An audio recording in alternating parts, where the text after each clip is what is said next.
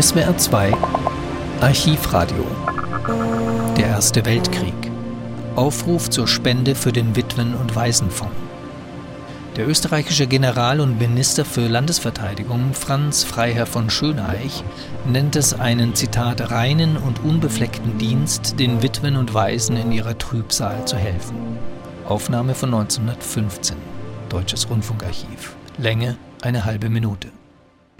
Ein reiner und unbefleckter Dienst bei Gott ist es, den Witwen und Waisen in ihrer Triebsal zu helfen.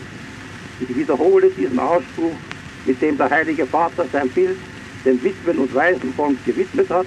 Und bitte gedenket stets der Kinder jener Helden, die in treuester Pflichterfüllung ihr Leben für Kaiser und Vaterland geopfert haben.